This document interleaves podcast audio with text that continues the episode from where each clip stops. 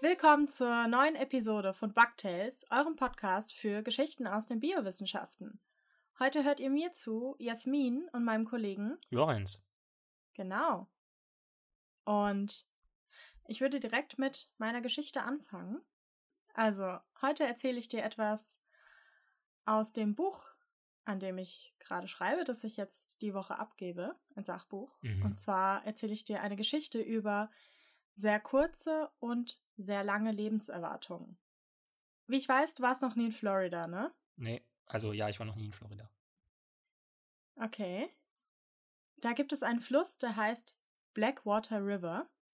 Und das ist ein Fluss, der eigentlich so auch tagsüber total schön aussieht, mit so weißen Sandbänken, die recht breit sind. Und das Wasser, das ist sehr, sehr dunkel und das gibt dann einen schönen Kontrast. Und er ist komplett so bewachsen, so an den Rändern. Mhm. Also sehr gut für Tiere.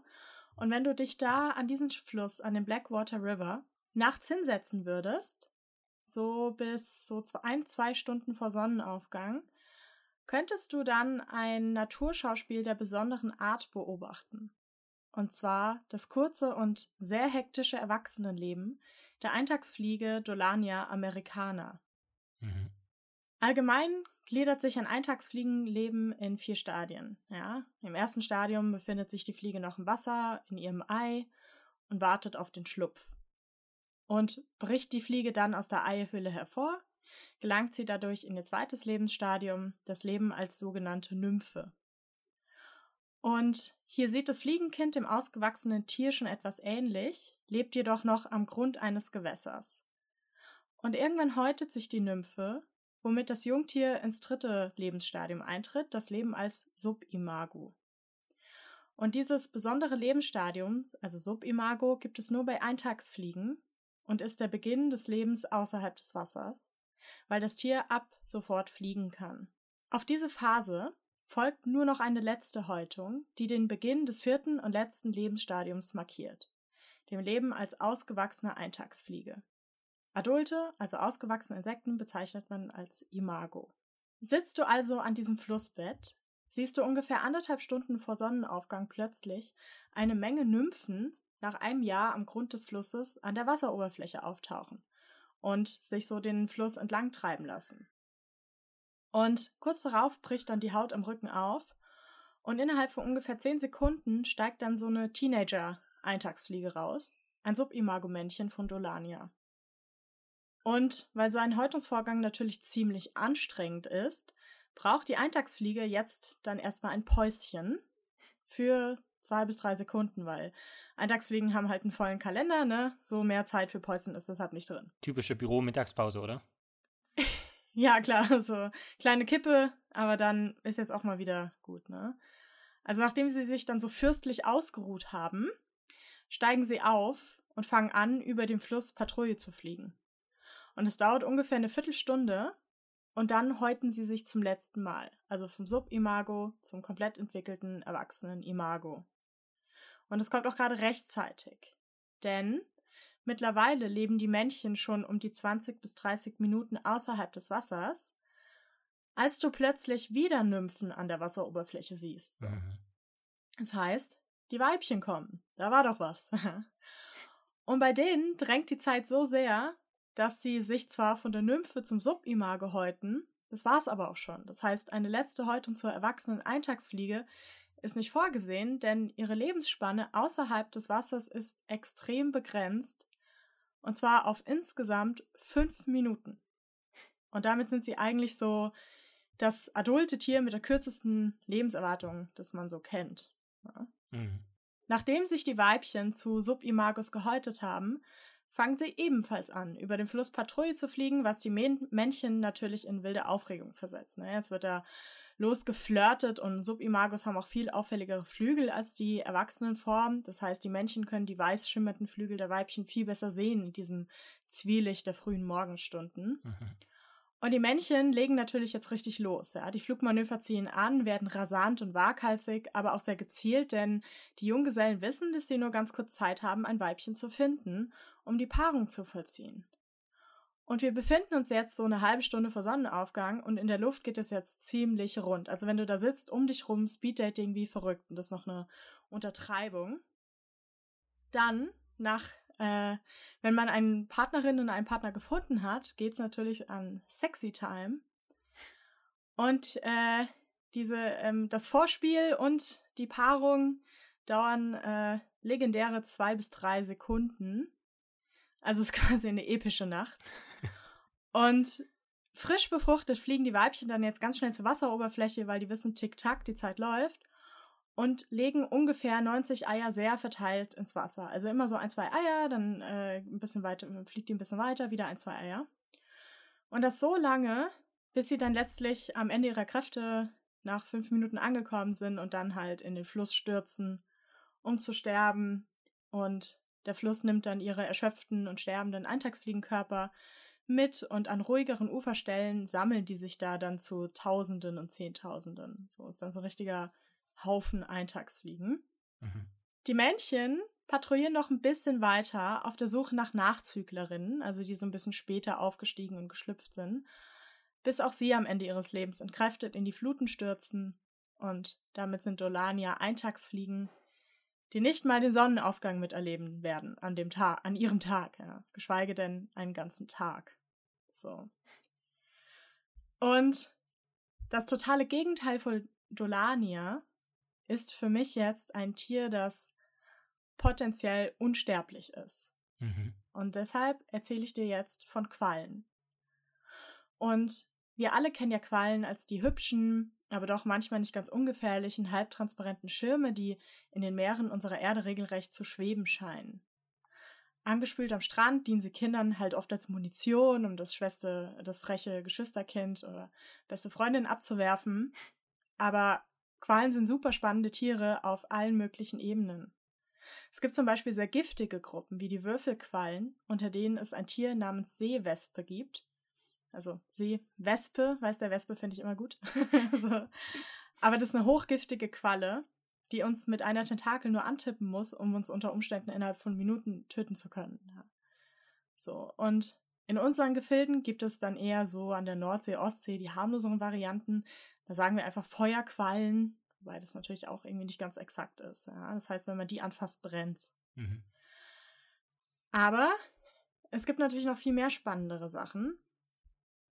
Und zwar bei Quallen ganz besonders spannend ist die Form der Fortpflanzung, der bei denen über Generationszyklus abläuft. Also viele der Nesseltiere, Cnidaria, zu denen die Quallen ja gehören, nutzen einen Generationszyklus, um sich zu vermehren. Mhm.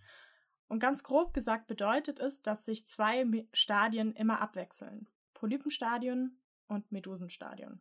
So. Und wenn man Polyp hört, denken die meisten Leute natürlich irgendwie so, ja, irgendein Darmpolyp, Nasenpolyp, also irgendwas mit Krankheit, aber das hat damit nichts zu tun. Polypen sind eine Form von Nesseltieren, die ein eher gemütliches und deshalb auch oft sessiles, also festsitzendes Leben führen. Die wohnen so an Korallenriffen oder auf Steinen oder sonst ein Plätzchen, auf dem sie mit ihrer Fußscheibe festen Halt finden können und wo sie auch günstige Strömungsverhältnisse vorfinden Optisch sehen sie so ein bisschen aus wie ein kleiner Zylinder, der oben von einem Kranz kleiner Tentakeln gekrönt ist. Ich stelle auch wieder Bilder auf unsere Webseite. Und in der Mitte dieses Tentakelkrönchens befindet sich die Mundöffnung, die in einen blinden Darm führt. Also das heißt, die hat nicht wie wir Eingang und Ausgang, sondern nur ein, einen Eingang. So. Möchte sich jetzt so ein Polyp fortpflanzen, macht er das ungeschlechtlich. Entweder bildet er in seinem Körper eine kleine Knospe aus, die so einen kleinen Mund mit Tentakelkranz wieder bildet. Und entweder bleibt die Knospe am Polyp sitzen, dann bildet das sich da so eine Kolonie. Mhm. Oder aber sie schnürt sich ab und bildet ein ganz neues Individuum, das genetisch aber natürlich identisch mit dem Ursprungspolyp ist, also ein Genet ist. Und manche Polypen mögen es eher, äh, wählen eher eine andere Art der Fortpflanzung. Manche spalten sich in der Mitte wie so ein Bakterium. Oder sie vermehren sich durch Gewebe, das sie von ihrer kleinen Fußendplatte abspalten, wo sich dann ein kleines neues Polypenkind bildet oder so. Ja. Aber da ist halt immer so, dass die Nachkommen sind immer genetisch identisch mit den Eltern. So. Aber dann gibt es ja noch die Medusen. Und Medusen sind ein anderes Stadium derselben Art. Und im Gegensatz zu den Polypen schwimmen sie meistens frei im Meer herum, sind also nicht sessil, sondern sind abenteuerlustig, erleben spannende, wilde Verfolgungsjagden mit Kraken, was bestimmt nicht Spaß macht. Mhm. so. Und wir kennen die halt als Quallen. Und im Gegensatz zu Polypen sind die halt in der Lage, sich geschlechtlich zu vermehren, weil äh, es dort Männchen und Weibchen gibt. Und diese beiden Stadien, Polyp und Meduse, wechseln sich immer ab von Generation zu Generation. Generationszyklen sind für Nesseltiere eben eine typische Erscheinung und je nach Tierart und Tierklasse unterscheiden sich dann die Funktionsweisen und die abwechselnden Generationen. So eine Standardqualle in Anführungsstrichen, mhm. die heißt Obelia. Da läuft es halt so ab, dass die Polypen sich, wie beschrieben, durch Knospung vermehren. Und ähm, ab und zu passiert es dann aber, dass ein Polyp keinen weiteren Polypen abschnürt, sondern eine Meduse. Die schwimmt dann ins Meer raus und der Polyp legt vorher noch fest, Männchen oder Weibchen und bildet gemeinsam mit anderen Medusen eine ganze Generation an geschlechtlichen Tieren, die sich dann halt auch durch Sex fortpflanzen, so zu sagen. Mhm. Und bei denen gibt es halt weibliche, männliche Exemplare. So. Und im freien Meer legen die Medusen jetzt mehrere hundert Eier, die Weibchen, und sterben nach der Eiablage. Und ihre Lebenszeit ist deshalb auch nur auf wenige Monate begrenzt, also uralt werden die auch nicht. Und die Eier werden dann halt, die schwimmen dann halt im Wasser rum, dann kommt eine männliche Meduse vorbei und besamt die halt. Also die, dann gibt er halt Samen ins Wasser ab und dann werden die Eier so befruchtet. Und um das möglichst effizient zu machen, sieht man oft, wie sich so ganz große Quallenansammlungen, so Woodstock der Quallen, bildet. Und wenn man da jetzt durchschwimmen würde, würde man sich erstens natürlich total vernässeln, aber zweitens einfach quasi durch Samen, Sperma sozusagen schwimmen, weil dadurch halt, dadurch, dass da halt ganz viele Eier abgegeben werden und ganz viele Quallen gleichzeitig in Samen abgeben, ähm, wird halt sehr sicher, sehr gut sichergestellt, dass auch wirklich alle Eier befruchtet werden. Wobei das ja bei Woodstock nicht passiert, oder? Das war nur. Äh, man glaub schon, ah, okay. ehrlich gesagt. Okay. Also von dem, was ich so gehört habe, die, dürfte das ähnlich gelaufen sein. So. Ähm, es gibt, glaube ich, da auch eine ganze Generation Woodstock-Babys. Mhm. Also vielleicht auch. Okay. Ich weiß nicht, ich, ab, abschnüren werden die sich nicht, denken. Ne? So, also, ja. so. Also wir haben jetzt die befruchteten Eier, ja. Und aus denen schlüpfen dann irgendwann sogenannte Planula-Larven, die erst noch so eine Weile mehr rumschwimmen und irgendwie ein bisschen die Freiheit genießen. Und irgendwann wird es aber auch für sie Zeit, sich eine richtige Bude zu suchen und sesshaft zu werden. Das heißt, ein Ende der Larve verdickt sich und die sucht sich dann einen geeigneten Untergrund, ein schönes Korallenriff, eine schöne Steinformation oder so, eine schöne Strömungslage mhm. und wird dort sesshaft und bildet wiederum selber eine Polypengeneration. Das heißt, am Anfang haben wir Polypen, die schnüren dann entweder andere Polypen ab oder aber auch Medusen. Diese Medusengeneration paart sich miteinander und schnürt dann, äh, bildet dann quasi durch die Larven kleine Polypen. Also es wechselt sich immer wieder so ab. Der Grund, wieso ich sage, dass es eine ganz andere Story ist als die mit der Eintagsfliege, liegt daran, dass es eine Qualle gibt, die diesen Prozess quasi gehackt hat. Mhm. Ja. Und sich dadurch in potenziell unsterblich, biologische Unsterblichkeit gehackt hat. Und diese Quallenart heißt Turritopsis dornii und lebt in den Meeren vor Italien, Mallorca und Spanien. Und im Großen und Ganzen läuft der Generationswechsel hier auch recht typisch ab. Polypen bilden Medusen, diese paaren sich, zeugen dadurch eine neue Generation Larven und dann sterben die Medusen ab. So. Also fast. Denn die Zellen der Schirme dieser Quallen haben einen ziemlich smarten Trick drauf. Denn manche der Zellen sind fähig zur Transdifferenzierung. Das heißt, Zelldifferenzierung heißt, eine Zelle legt sich fest auf eine bestimmte Zellart und auf eine Funktion. Keine Ahnung, Schleimhautzelle saftet rum und sowas, Hautzelle, Epidermiszelle und so weiter. Und wenn die aber mal festgelegt sind, dann können die nicht einfach mal umschulen. Ja, so nach dem Motto, oh, puh, nö, macht mir keinen Spaß, in der Blutwa Blutgefäße auszukleiden. Ich wäre lieber, weiß ich nicht, Blutkörperchen oder so. Das geht halt nicht mehr. Mhm. Aber bei diesen Quallen geht das schon bei bestimmten Zellen. Das heißt, manche Zellen in den Schirmen der Qualle sagen, nö, auf Sterben habe ich keinen Bock. Ich werde jetzt einfach wieder ein Baby. Und dann entwickelt die sich wieder zurück zur Planula-Larve. Mhm. Das heißt, wenn die Qualle kurz bevor sie wirklich ganz tot ist, wechselt sie wieder in ihre Kindheit zurück und kann dann und entwickelt sich dann wieder zu einer vollen, äh, zu einem Polypen oder zu einer Meduse, je nachdem, und äh, dann Ist, äh, dann pflanzt sie sich wieder fort und dann sind da wieder Medusen und die sagen auch wieder, nö, sterben keinen Bock und so weiter. Das heißt, die können potenziell für immer hin und her switchen. Und das finde ich ziemlich cool, weil stell dir mal vor, du bist so kurz vorm Sterben und dann denkst du, ja, Mister, aber so nicht. Und dann nimmst du so deinen kleinen Finger und baust den nochmal zu einem Baby um. Zum Fötus. So. Gut, keine Ahnung, wo man den dann hinmacht. So eine Zigarrenkiste kannst du den ja schlecht aufbewahren. Mhm. so, oder vielleicht kann man den in Blumenerde setzen. Aber du kannst dann einfach kurz bevor du komplett stirbst sagen, nee, komm, ich mach, ich drehe noch mal eine Runde. Aber dann bist du halt wieder ein Baby, also mit allen Nachteilen und dann sagst du vielleicht eher, ja. okay, kann ich den Kreis noch mal sehen? Ja, echt. Ey. Vor allem 2020 zur Welt gekommen, dann so, ah nee, komm, hm. egal. Scheiß drauf. Dieses Jahr echt kein Bock. So. Aber ja, so, äh, so läuft es bei denen und das ist äh, jetzt meine Geschichte zu Ende und ich mache jetzt trotzdem ein bisschen Werbung. und zwar steht das alles in einem Buch, das ich jetzt gerade schreibe. Das heißt Abschied von Hermine und erscheint im Anfang nächsten Jahres im Goldman Verlag. Und da geht es nämlich um Leben und um Sterben und um Tod. Und da werden auch solche Geschichten wie die hier erzählt von mir. Also merkt es euch, ich werde euch dann so Anfang nächsten Jahres total auf den Sack gehen damit. Klingt super. Klingt super. Man muss dazu sagen, dass Lorenz ähm, ganz lieb Korrektur liest. Also danke schon mal dafür.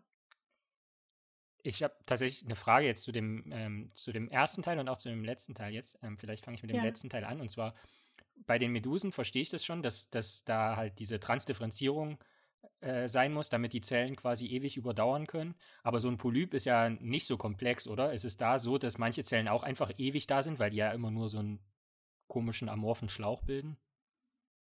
Naja, also auch ein Polyp ist dann quasi potenziell unsterblich, mhm. weil er sich ja ja. Also wie bei einer Pflanze, die sich vegetativ fortpflanzt, also das heißt durch Ableger oder sowas. Mhm. Oder Bakterien ist der, Bakterien sind ja auch potenziell unsterblich, mhm. wenn sie sich halt immer weiter teilen und ja. denen nichts passiert, die keinen Unfall haben oder so. Ja, also äh, da ist es dann halt genauso bei Polypen. Ähm, ich meine, diese ähm, äh, diese unsterbliche Qualle nennt man die auch, mhm. die wechselt ja trotzdem immer noch zwischen Polypenstadien. Das heißt, die okay. schnürt äh, der, die der Schirm differenziert sich wieder zu ein paar Planula-Larven, die verdicken sich wieder, setzen sich wieder irgendwo fest, werden Polypen, die Polypen bilden wieder Medusen und so weiter und so fort. Das geht halt alles gut, wenn du kein Bewusstsein hast. Mhm. Wer, keine Ahnung, wie es wäre. Schon allein dieses, ich meine, schon dieses Gedankenexperiment menschlicher Klon, ja.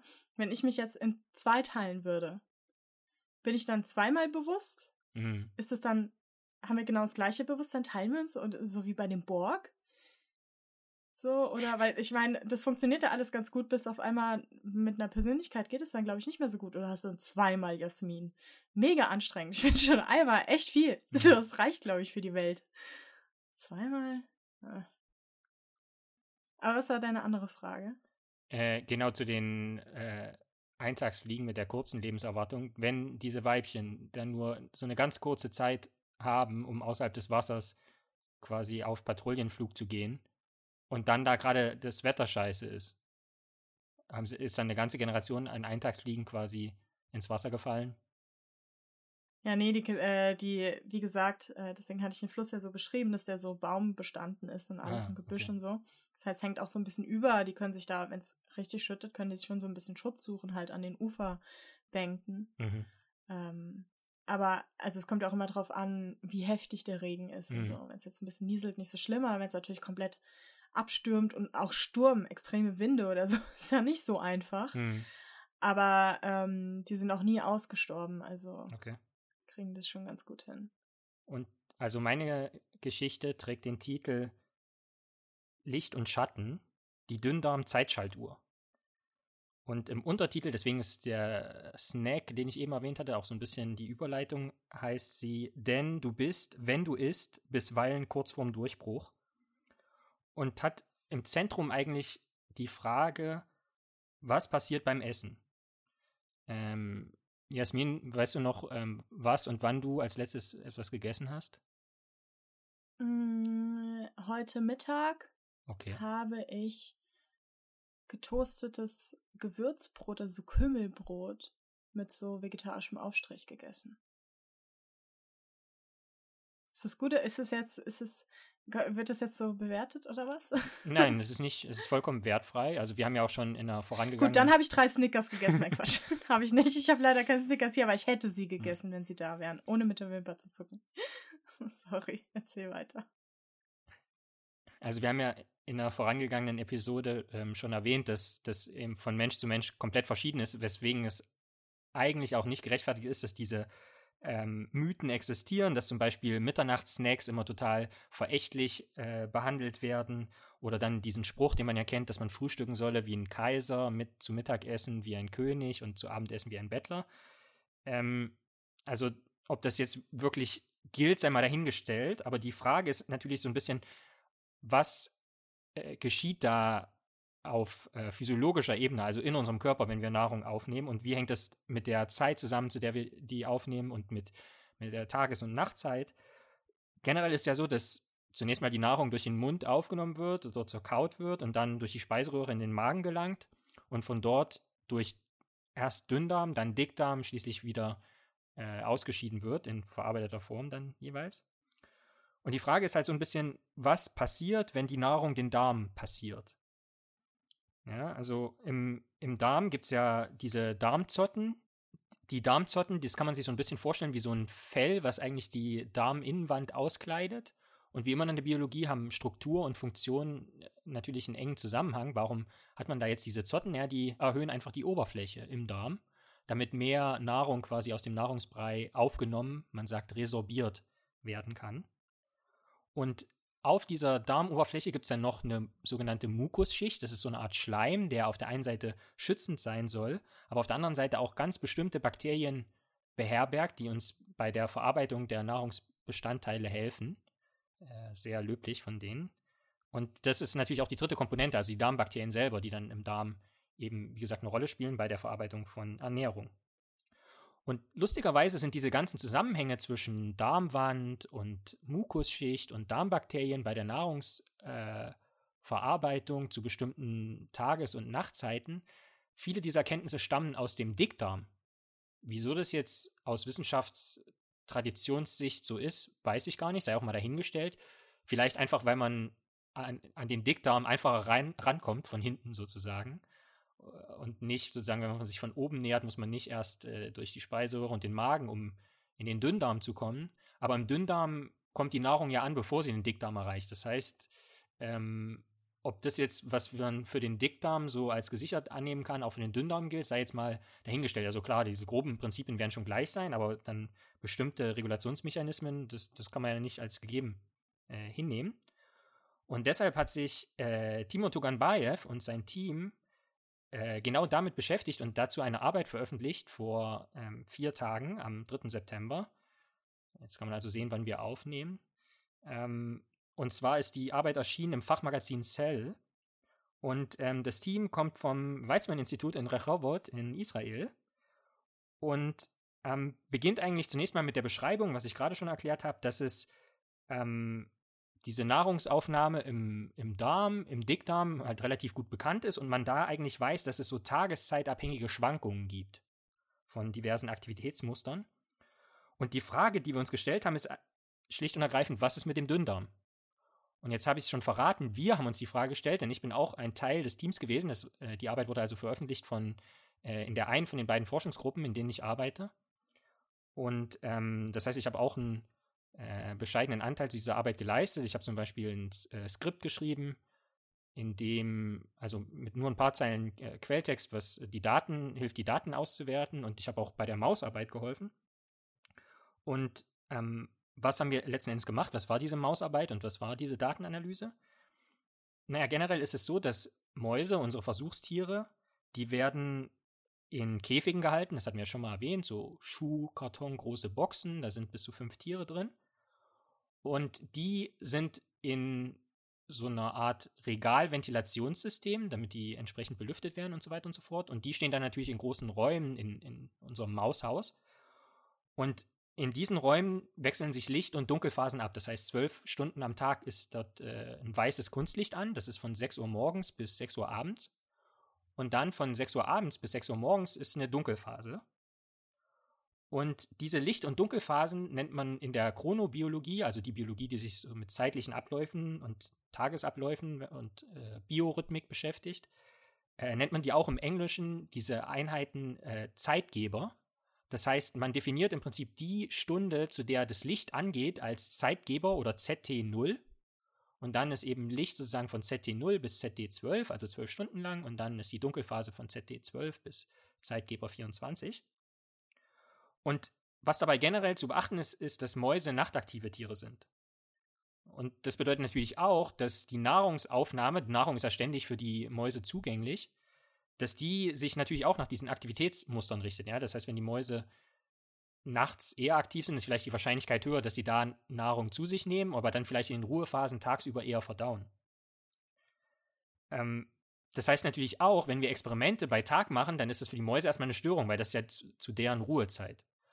Das heißt, man muss sicher gehen, wenn man eben Experimente bei Tag macht, dass man die dann in allen ähm, unter allen Versuchsbedingungen im Prinzip gleich ablaufen lässt, dass diese, dieser Störfaktor zumindest einheitlich ist und sich dann im Normalfall äh, da rausmittelt. Ähm, die, eine andere Option, die man hätte, ist, äh, dass man äh, die Versuche einfach zu Dunkelzeiten macht, weil dann geht in diesen Tierräumen ein Rotlicht an und der rote Teil des sichtbaren Lichts ist für Mäuse nicht sichtbar. Das heißt, da kann man im Prinzip trotzdem was sehen, äh, ohne dass man die Mäuse jetzt stört und kann da äh, mit denen Versuche machen. Versuche machen hieß in unserem Fall meistens, dass wir die Tiere äh, je nach Behandlung zu bestimmten Tages- oder Nachtzeiten äh, getötet haben und die Gedärme frei präpariert haben, um dann die äh, Darmzellen und die im Darm vorhandenen Immunzellen zu vermessen. Die Darmbakterien haben wir uns auch angeschaut. Die sind natürlich leichter zugänglich. Da, dazu muss man einfach nur den Code der Tiere einsammeln, weil die natürlich mit dem Code, also ein Teil der Darmbakterien wird ja mit dem Code ausgeschieden und man beginnt gerade zu verstehen, inwiefern die Darmbakterien, die man im Kot findet, repräsentativ sind für die, die sich wirklich im Darm angesiedelt haben. Gut, nun haben wir uns also die Frage gestellt, wie steht das alles im Zusammenhang, wie gesagt, mit der Nahrungsverarbeitung oder der Regulation der Nahrungsverarbeitung im Dünndarm? Wie kommt es zum Erstkontakt sozusagen zwischen Nahrung, die die Mäuse aufgenommen haben, und dem Dünndarm? Naja, das sind die schon angesprochenen Dünndarmzotten also die Darmwandzellen, die sogenannten Epithelzellen.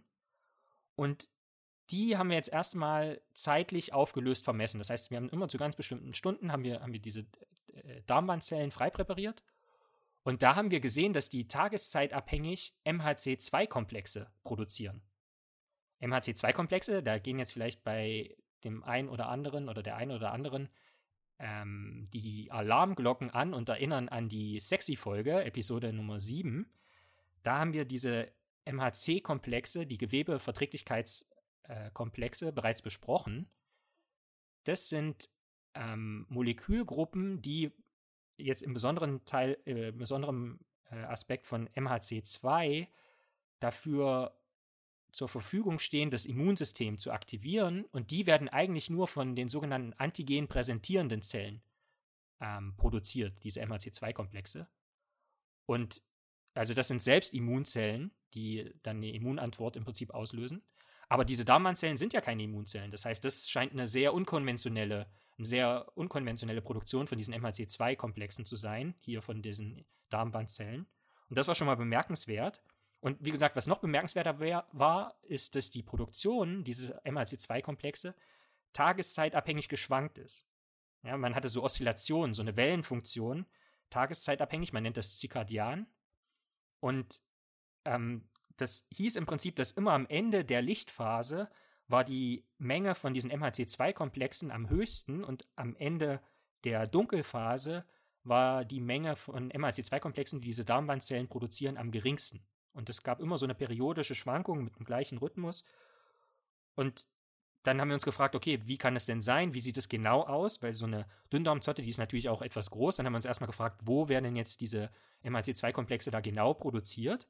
Das heißt, wir haben so Querschnitte angefertigt von diesen Dünndarmzotten und haben dann in diesen Querschnitten ähm, die MHC2-Komplexe angefärbt und haben gesehen, dass ähm, in der Höchstzeit der Produktion werden die an der Spitze dieser Dünndarmzotten produziert. Und dann kann man sich so ein bisschen vorstellen, wie bei Ebbe und Flut mit verschiedenem äh, Wasserstand sozusagen, also diesem Nahrungsbrei, ähm, geht es dann, also geht nicht nur die generelle Produktion herab, sondern auch innerhalb dieser Dünndarmzotten wird der MHC2-Komplex immer weiter unten produziert, so dass er sozusagen noch auf Pegel von dem Nahrungsbrei vielleicht ist, so könnte man sich das vorstellen. Und ähm, das heißt, es gibt da auch örtlich sozusagen eine Spezifikation. Aber wovon hängt das jetzt eigentlich ab, diese Wellenfunktion? Ob das mal viel produziert wird und mal weniger, zu welchen Zeiten? Ist es einfach nur zeitabhängig? Um das zu überprüfen, haben wir eine Störgröße eingeführt, nämlich wir haben die Mäuse, äh, haben den Mäusen Jetlag ausgesetzt. Das heißt, bereits nach acht Stunden haben wir sie quasi in eine andere Zeitzone verfrachtet, in einen anderen Raum, wo es andere Licht- und Dunkelzeiten gab. Und äh, ja, also ist natürlich Stress für die Mäuse. Und wenn die so gestresst waren, so gejetlaggt waren, dann ging diese wellenförmige Produktion der MRC2-Komplexe verloren. Ja, das heißt, die waren so gestresst, immer nach drei Tagen wurde es immer wieder gewechselt, dass da konnte sich eben dieses Wellengleichgewicht nicht mehr einstellen.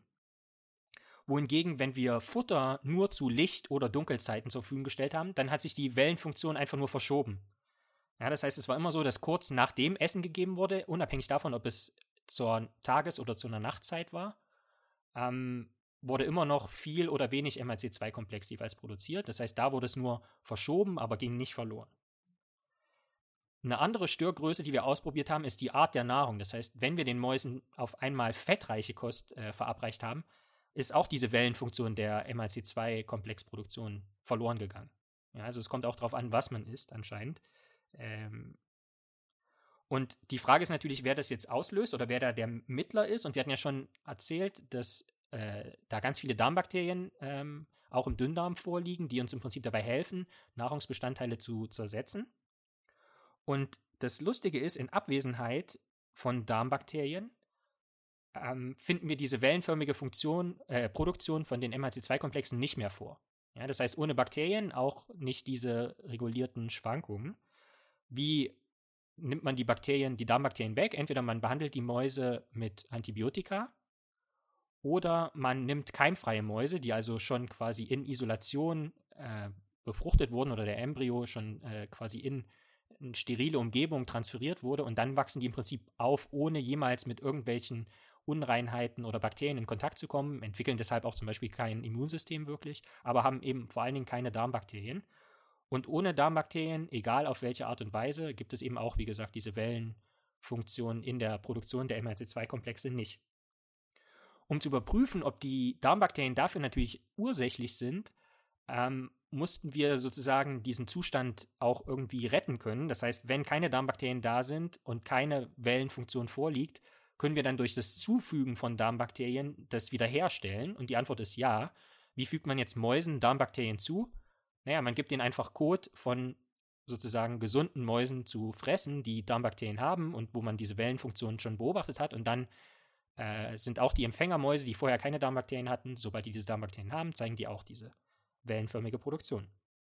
Äh, lustigerweise aber nicht, ja, lecker. Lustigerweise aber nicht, wenn sie eben ähm, die Darmbakterien von Mäusen gekriegt haben, die entweder gejetlaggt waren oder fettreiche Kost verabreicht haben, weil da haben wir auch schon gesehen, dass die in erster Instanz keine äh, zyklische Produktion dieser MRC2-Komplexe aufweisen. Interessanterweise haben wir uns dann auch gefragt, sind es wirklich, sind einzeln, also in so einem Kothaufen kommen natürlich ganz viele verschiedene Darmbakterien vor, weil auch in unserem Darm ganz viele verschiedene Darmbakterien vorkommen. Und die Frage ist, sind es einzelne Bakterien, die das machen können, oder ist es immer nur die komplexe Gemeinschaft, die das auslösen kann? Und tatsächlich haben wir gefunden, dass zum Beispiel ein Bakteriengenus, ähm, eine Gattung äh, von Bakterien, Akkermansia heißen die, dass die alleine ausreichend ist, ähm, diese Wellenfunktion in der MHC2-Komplexproduktion auszulösen.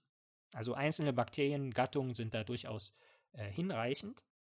Das heißt, die Ursache von dieser MHC2-Komplexproduktion in Wellenform ist irgendwie jetzt relativ gut verstanden. Die Frage ist, was hat das für eine Wirkung?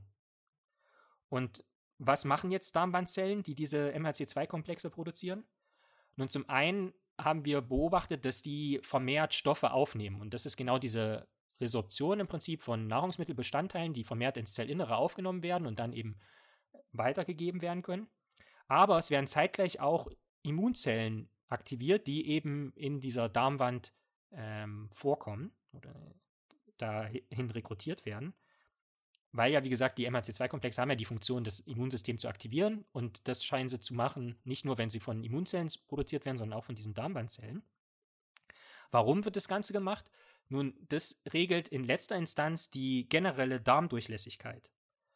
Ähm, das ist natürlich ein sehr sensibles Gleichgewicht, weil also man kann nicht nur sozusagen die Darmdurchlässigkeit dadurch erhöhen, dass die Darmwandzellen vermehrt Stoffe aufnehmen und weitergeben, sondern die können auch sozusagen Lücken zwischeneinander auftun. Und das erlaubt dann natürlich, dass vermehrt Stoffe sozusagen aus dem Darminneren in die Peripherie des Körpers gelangen können. Äh, und das erlaubt eben, wie gesagt, Stoffaufnahme aus dem Nahrungsbrei. Aber das öffnet natürlich auch Tür und Tor für potenzielle Krankheitserreger. Ja, das heißt, wenn da zum Beispiel Bakterien auf einmal in den Darm gelangt sind, auf, infolge einer Infektion, die da gar nicht hingehören, die können dann natürlich auch durch, wegen erhöhter Darmdurchlässigkeit sich im Körper verbreiten und dann zu einer ähm, Infektion oder zu einer Entzündung führen. Das heißt, das muss relativ gut geregelt werden, dass sozusagen der Darm nur offen ist, wenn, wenn wirklich sinnvolle Substanzen aufzunehmen sind und geschlossen, um, um sonst äh, schützend zu sein. Und um jetzt zu gucken, ob diese Darmdurchlässigkeit ebenfalls dieser Wellenfunktion der Produktion der MHC2-Komplexe folgt, haben wir einfach immer zu bestimmten Zeiten den Mäusen Leuchtkügelchen verabreicht, also denen zu, zu fressen gegeben. Und wir haben gesehen, nur wenn wir die kurz nach sozusagen einem dieser Höhepunkte der MHC2-Komplexproduktion verabreicht haben, haben wir die später dann auch im Blut der Mäuse nachweisen können. Das heißt, nur dann konnten sie den Darm wirklich passieren und äh, quasi die Darmwand äh, durch Durchlässigkeit dahin durchwandern und dann auch ins Blut gelangen. Wohingegen, wenn wir das sozusagen zur falschen Zeit gemacht haben, als kein MHC2-Komplex äh, produziert war und die Darmdurchlässigkeit nicht erhöht war durch die folgenden Reaktionen, dann konnten wir diese Leuchtkügelchen auch nicht äh, im Blut der Mäuse nachweisen, sondern die wurden dann einfach ausgeschieden, weil sie die, die Darmwand nicht äh, durchwandern konnten. Die Frage ist dann natürlich immer, ob das jetzt für den Menschen irgendwie relevant, Relevanz hat weil, also klar, wie so eine Maus irgendwie verdaut, ist natürlich wichtig zu wissen, aber hilft das jetzt auch in einem Kontext, der für uns ähm, Relevanz besitzt? Und da haben wir uns noch abschließend die Frage gestellt, ob das auch ein Mechanismus sein kann, der bei Erkrankungen des Verdauungstrakts eine Rolle spielen kann. Und eine Krankheit, die uns da exemplarisch hergehalten hat, als Beispiel, ist Morbus Crohn, was uns zum Bug der Woche bringt. Der Bug der Woche rührt daher, dass Morbus Crohn nach dem amerikanischen Arzt Burrell Bernard Crohn benannt wurde. Und ähm, ich habe auf der deutschen Wikipedia gelesen, dass der auf einer, nachdem er die Krankheit oder die Symptome erstmals beschrieben hatte, wurde sp später auf einer Konferenz im Prinzip festgelegt, dass man die Krankheit nach ihm benannt, benennt, weil, so hieß es damals, ähm, die Studenten oder Studierenden sich das dann besser merken konnten. Mhm. Aber der Crohn, der war da dagegen, der wollte nicht, dass diese Krankheit nach ihm benannt wird. Wahrscheinlich äh, war ihm das nicht, also erschien ihm das nicht edel, wenn dann eine Verdauungsstörung quasi nach ihm benannt wird. Und der hat dagegen rebelliert, aber sein Widerstand war zwecklos. Also er heißt ja auch heute noch Morbus Crohn und ähm, dieser Mann ist, also der hat von 1884 bis 1983 gelebt, ist also anscheinend äh, 99 Jahre geworden und ist also ähm, gestorben. Ich, ich werde 99 Jahre alt, nicht 100 Jahre alt. Hm.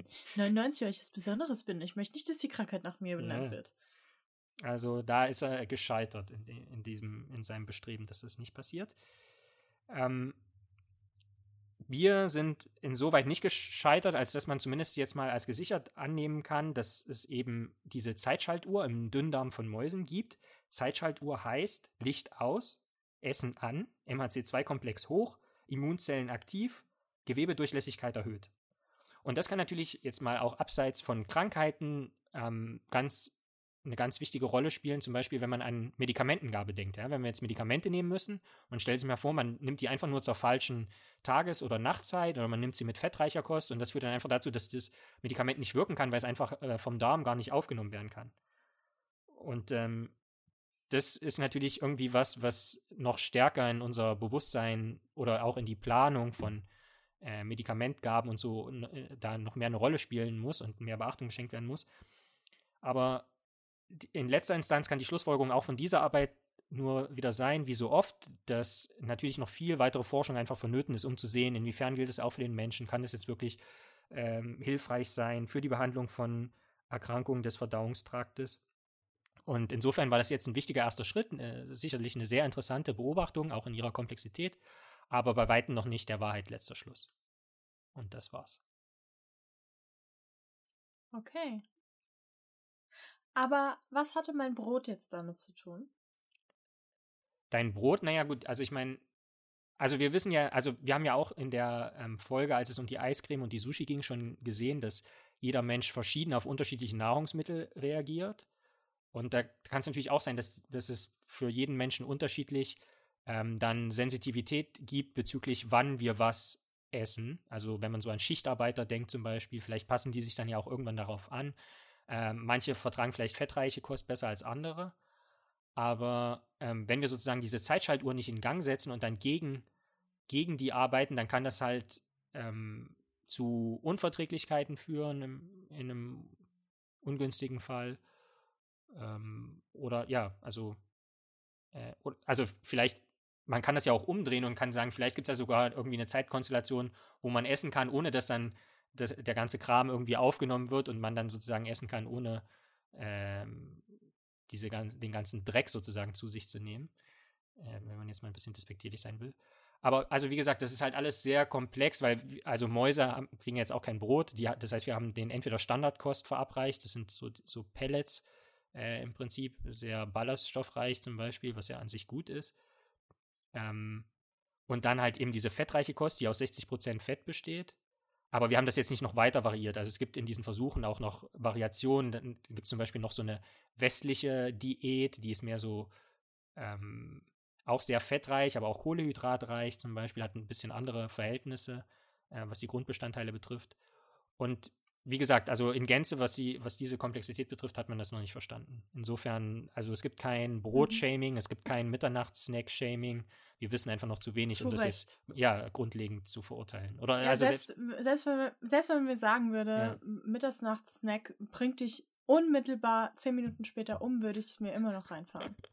Dann würde ich immer, weißt du, selbst wenn ich das wüsste, dann würdest du hier vorbeikommen, das Licht anmachen, ich stünde vom Kühlschrank mit der Hand im Olivenglas. Mir egal. so. Also, ja. naja.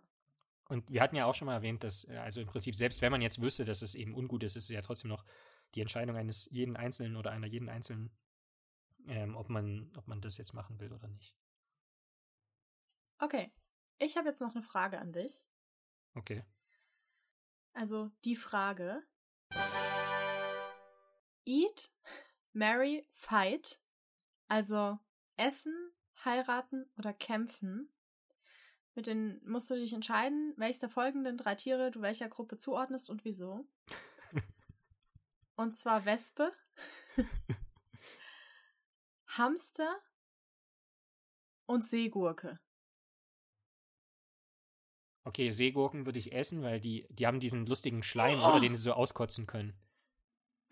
Das ist kein Schleim, das sind deren Organe. Ah, okay. Deren Verdauungstrakt. Ach ja, genau, den können sie so ausstülpen irgendwie, oder? Ja. Ja, aber wäre vielleicht abwerfen. mal wäre vielleicht mal interessant. Also fände ich auf jeden Fall besser als, als Wespen zu essen oder Hamster. Wenn ich jetzt, glaube ich, mhm. vorbehalte. Ähm, ähm, gegen wen würde ich kämpfen? Ja, ich hatte ja mal einen dschungarischen Zwerghamster. Äh, da haben wir uns äh, kleine Einlagen, natürlich nur neckend geliefert. Insofern, da würde ich äh, auch den, das Duell nicht scheuen. Und wir haben auch so, so ich, der hat mir öfter mal äh, Entscheidungen abgenommen. Waterloo hieß er. Drunter ging es nicht, ne? so. ähm, nein, weil als, als wir ähm, den uns besorgt hatten, äh, ist er quasi in den Wassernapf gefallen und so mitleidenserregend, dass er dann auch erwartet hat, dass man ihn da wieder rausholt und dann war der Name im Prinzip schon definiert. Okay. Mhm.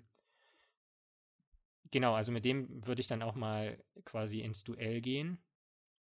Und dann muss ich im Prinzip eine Wespe heiraten, weil die ist ja, also die Vorzüge von Wespen haben wir ja schon äh, weitläufig erörtert. Die sind halt gestochen scharf. So.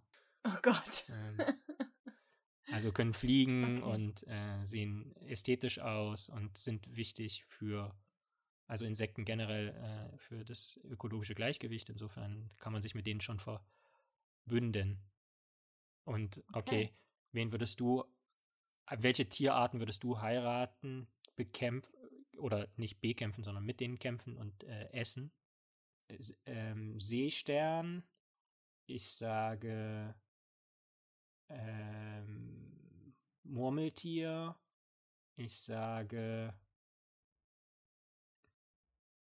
Seeadler. Wow, okay.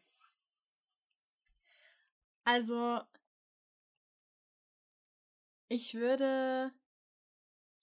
Hm, jetzt muss ich kurz überlegen. Also, mein erster Impuls war, den Seestern zu heiraten, weil dann habe ich meine Ruhe. so einfach. Ja. Ähm, Murmeltier heiraten, weil es niedlich ist, aber ich habe schon Angst vor, um gegen den Adler zu kämpfen, um ehrlich zu sein. ähm, ja, vor allem einen muss ja auch essen. ich? Ja. Ja, ja. Also, ah, vielleicht, also ich esse ja kein Fleisch, aber Mhm. vielleicht würde ich den Adler essen und würde da so wie so ein Grillhähnchen. Okay. Weil dann, weil dann muss ich nicht gegen ihn kämpfen, weil ich habe Angst vor ihm. Mhm. Und dann würde ich doch den Seestern heiraten. Und dann würde ich gegen das Murmeltier kämpfen. Was wahrscheinlich der niedlichste Kampf ever wäre. So, es, er, es würde sofort gewinnen, weil es dann einfach so guckt und ich so, oh, okay, und dann, dann kannst du mich austricksen und dann.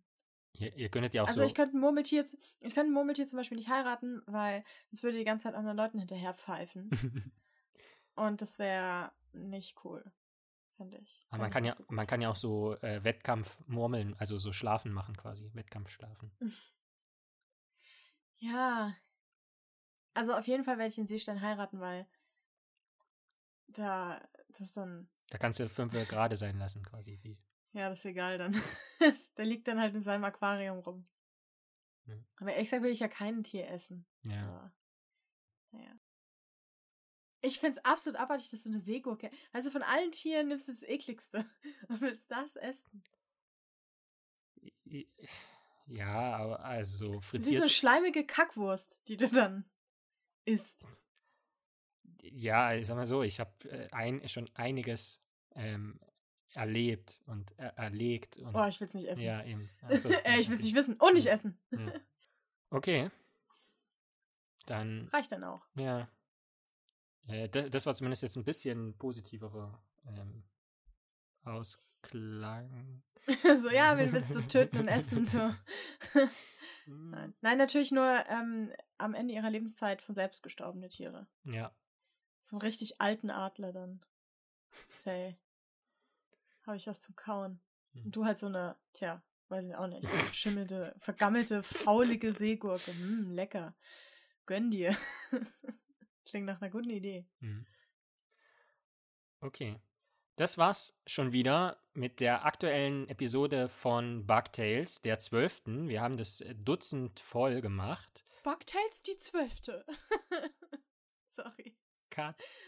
Ähm, wir würden uns freuen, wenn ihr uns weiterempfehlt, wenn ihr uns positivst bewertet auf allen gängigen Podcast-Portalen und natürlich auch sehr gern, wenn ihr mit uns in Kontakt tretet über die sogenannten sozialen Netzwerke auf Instagram und Twitter oder natürlich auch über unsere Homepage bugtails.fm.